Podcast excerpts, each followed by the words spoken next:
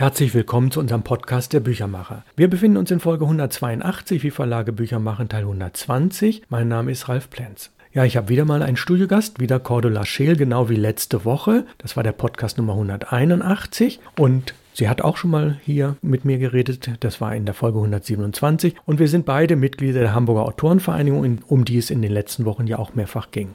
Heute nun zu dem neu erscheinenden Buch. Ja, in wenigen Wochen kommt das Buch Das Geheimnis der Kindheit von Maria Montessori. Und Cordula wird nun lesen sowohl das Vorwort als auch das Nachwort. Das heißt, wir erfahren ganz viel, nicht nur über das Buch, sondern über Maria Montessori, die seit rund 70 Jahren verstorben ist, Italienerin war und Medizinerin. Also wir gehen in die Tiefe. Da es ein Vorwort von Maria Montessori gibt, habe ich mein Vorwort zum Geleit genannt. Welchen Traum schuldest du dir? Als Motto für mein Vorwort von Winfried Buchholz habe ich vorangestellt.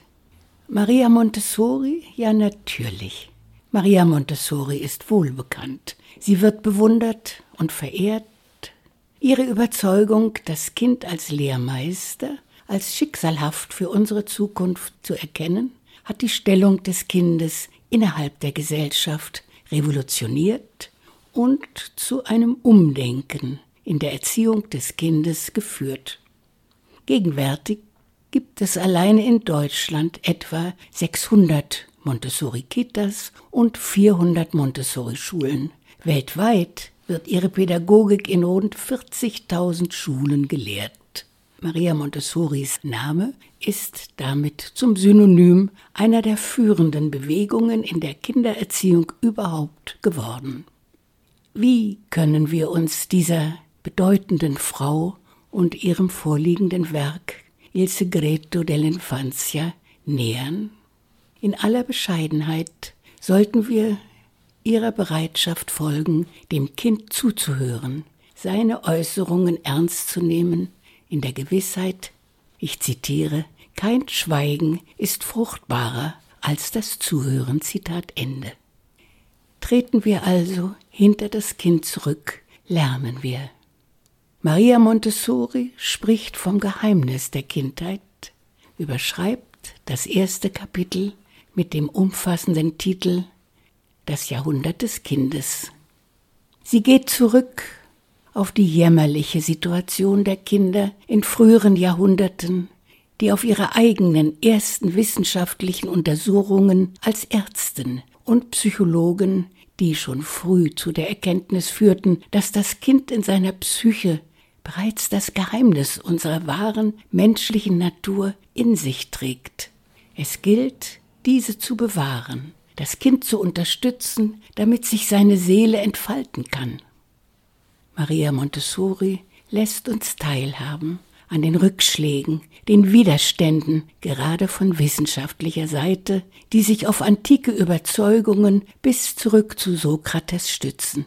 Diese gehen davon aus, ein Kind werde gleichsam als leere Hülle geboren, die es von den Personen seiner Umwelt philosophisch, ethisch zu füllen gilt, damit es sich überhaupt zu einem Menschen entwickeln kann. Liebe und Anerkennung gibt es folglich hauptsächlich als Belohnung für gehorsame Anpassung. Maria Montessori setzt sich im Gegensatz dazu leidenschaftlich für eine Erziehung ein, die auf der entscheidenden Bedeutung der Psyche fußt. Dies ist der Ort, wo die Liebe des Kindes spätestens von seiner Geburt an schlummert. Diese Liebesfähigkeit ist angewiesen auf die Zuneigung und das Vertrauen der Umwelt, um zu wachsen und sich entfalten zu können, damit die Liebe das Kind durch sein Leben trägt. In einer älteren Übersetzung hieß der Buchtitel interessanterweise »Kinder sind anders«. Wer bei weiteren Zitaten nachlesen möchte, sei auf das fertige Buch verwiesen. Maria Montessoris Buch Das Geheimnis der Kindheit ist ein Plädoyer für die Liebe zum Kind. Hier wird der erste Teil in moderner, empathischer Übersetzung vorgelegt, dicht am ursprünglichen, teils nüchternen Text orientiert, ist das Geheimnis der Kindheit für uns heutige Leser auch ohne Vorkenntnisse eine anregende Lektüre. Ja, das war soweit das relativ kurze, aber doch kompakte Vorwort. Und es taucht natürlich die Frage auf, wie kann das sein, dass Ralf Plenz nun einen, ja, mehr oder weniger fachlichen Text in die Reihe Perlen der Literatur integriert. Und das liegt daran, dass ich denke, jeder von uns war ja mal Kind und jeder trägt so seine Päckchen mit sich. Viele von ihnen sind Eltern oder Großeltern und es ist immer ganz gut, auch darüber nachzudenken, wie sind wir geworden, was wir sind. Nun als abschließendes in dem heutigen Podcast das Nachwort, wiederum gelesen von der Übersetzerin Cordula Scheel. Es ist etwas länger, aber wir erfahren sehr viel über Maria Montessori selbst. Und die Zitate, wie gesagt, die Quellen für die Zitate müssen Sie im Buch dann nachlesen.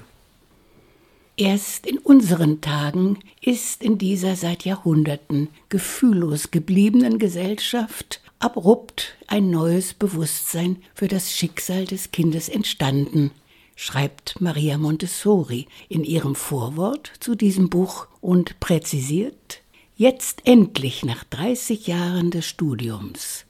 Sie schreibt diesen Text 1950. Maria Montessoris Leben und Werk sind vielfach beschrieben.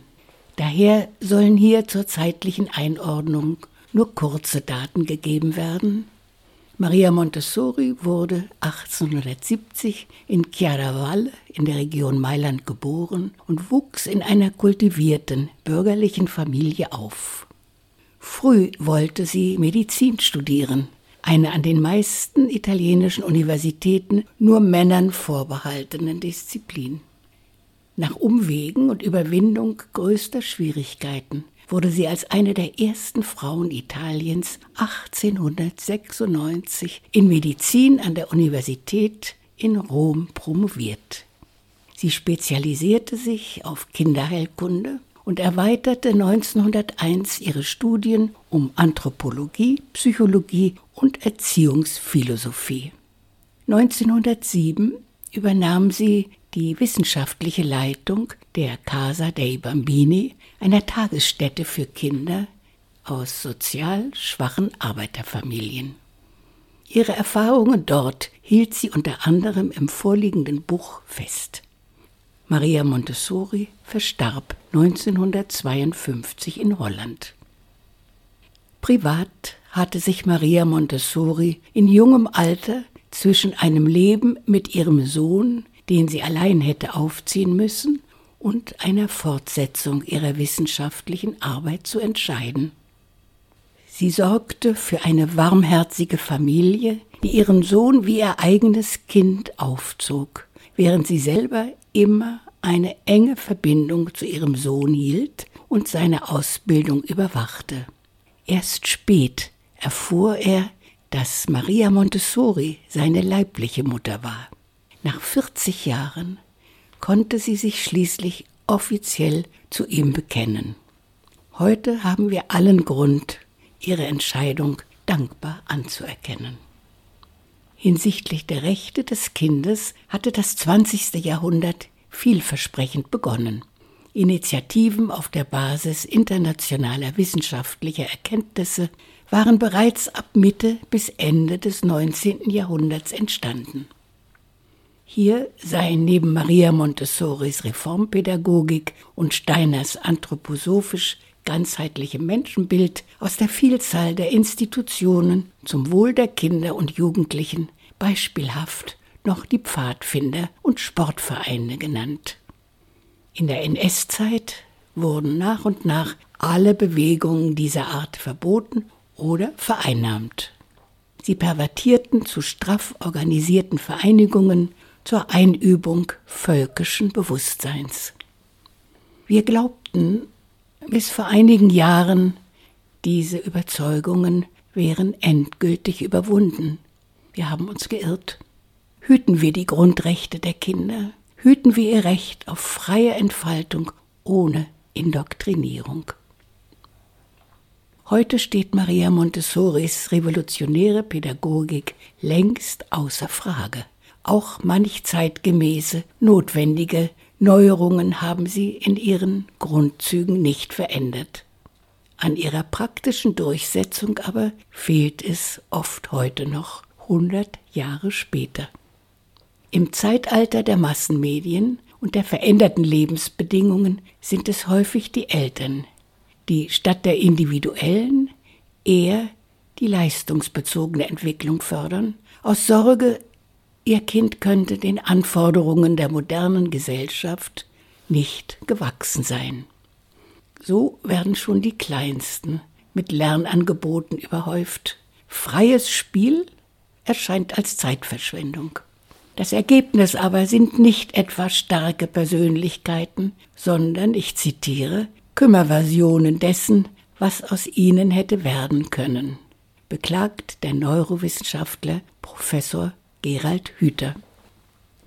Händeringend würden Menschen gesucht, die selbstständig dächten und teamfähig seien, führt er aus, die frühzeitig spielend gelernt hätten, mit sich und anderen umzugehen. Auch kleinere Initiativen ohne Lobby widmen sich diesem Ziel im Sinne Montessoris. Sie verdienen jede Unterstützung, denn natürlich brauchen auch sie Geld für ihr Weiterbestehen. Nach schwedischem Vorbild gibt es in Hamburg beispielsweise einzig in Deutschland seit 70 Jahren den Verein Aktion Kinderparadies. Vormittags werden gegen minimales Entgelt stundenweise Kinder auf ausgesuchten Spielplätzen betreut. Gemäß Montessoris Erkenntnissen werden hier im selbstbestimmten Spiel soziale Kontakte geknüpft, wird ein rücksichtsvolles Miteinander geübt. Eine großartige, ehrenamtliche Arbeit. Trotzdem hat die Sozialbehörde die ohnehin schmale Unterstützung der Stadt für 2023 gestrichen. Nehmen wir alles achselzuckend hin? Maria Montessori hat selbst herbe Enttäuschungen jeder Art erlebt.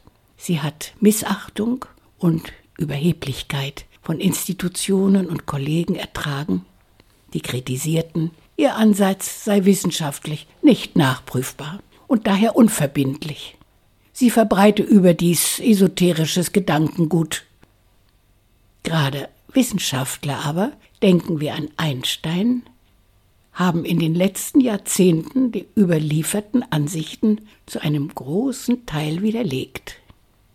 Heute sind Maria Montessoris Erkenntnisse über die Psyche des Kindes, das innere Kind, allgemeingut geworden.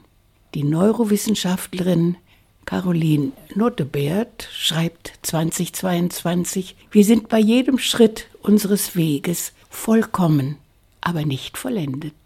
Deshalb entwickeln wir uns kontinuierlich weiter und verändern uns. Auch dieses Zitat können Sie in der Fußnote nachlesen. Geben wir dem Kind also die liebevolle Unterstützung, die es benötigt, in der ungestörten Kreativität des Kindes, den Geist, der es beseelt, sichtbar werden zu lassen. Das sah Maria Montessori als ihre große Aufgabe an. Ihr Vermächtnis weiterzuführen ist heute dringender denn je. Es ist das Versprechen auf eine lebenswerte Zukunft der Menschheit überhaupt. Verzagen? Maria Montessori war von einem tiefen Vertrauen in eine schützende Allmacht getragen. Im Gedenken an diese großartige Frau soll die Hoffnung eines irischen Segensspruches unser Nachwort abschließen. Mögen die Grenzen, an die du stößt, einen Weg für deine Träume offen lassen.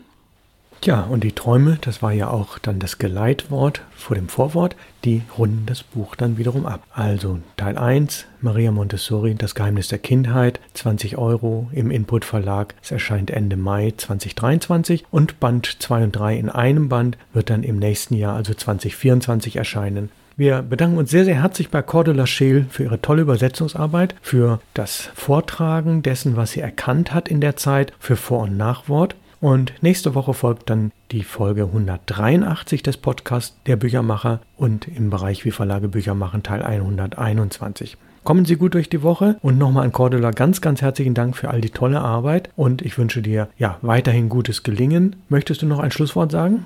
Gerne, ich freue mich, wenn auf diese Weise Maria Montessoris Werk einem größeren Publikum noch einmal zugänglich gemacht werden. Vielen Dank, Ralf. Ja, das war genau mein Ziel und erzählen Sie weiter, dass es dieses Buch in einer Neuübersetzung gibt. Alles Gute, bis dann, auf Wiederhören.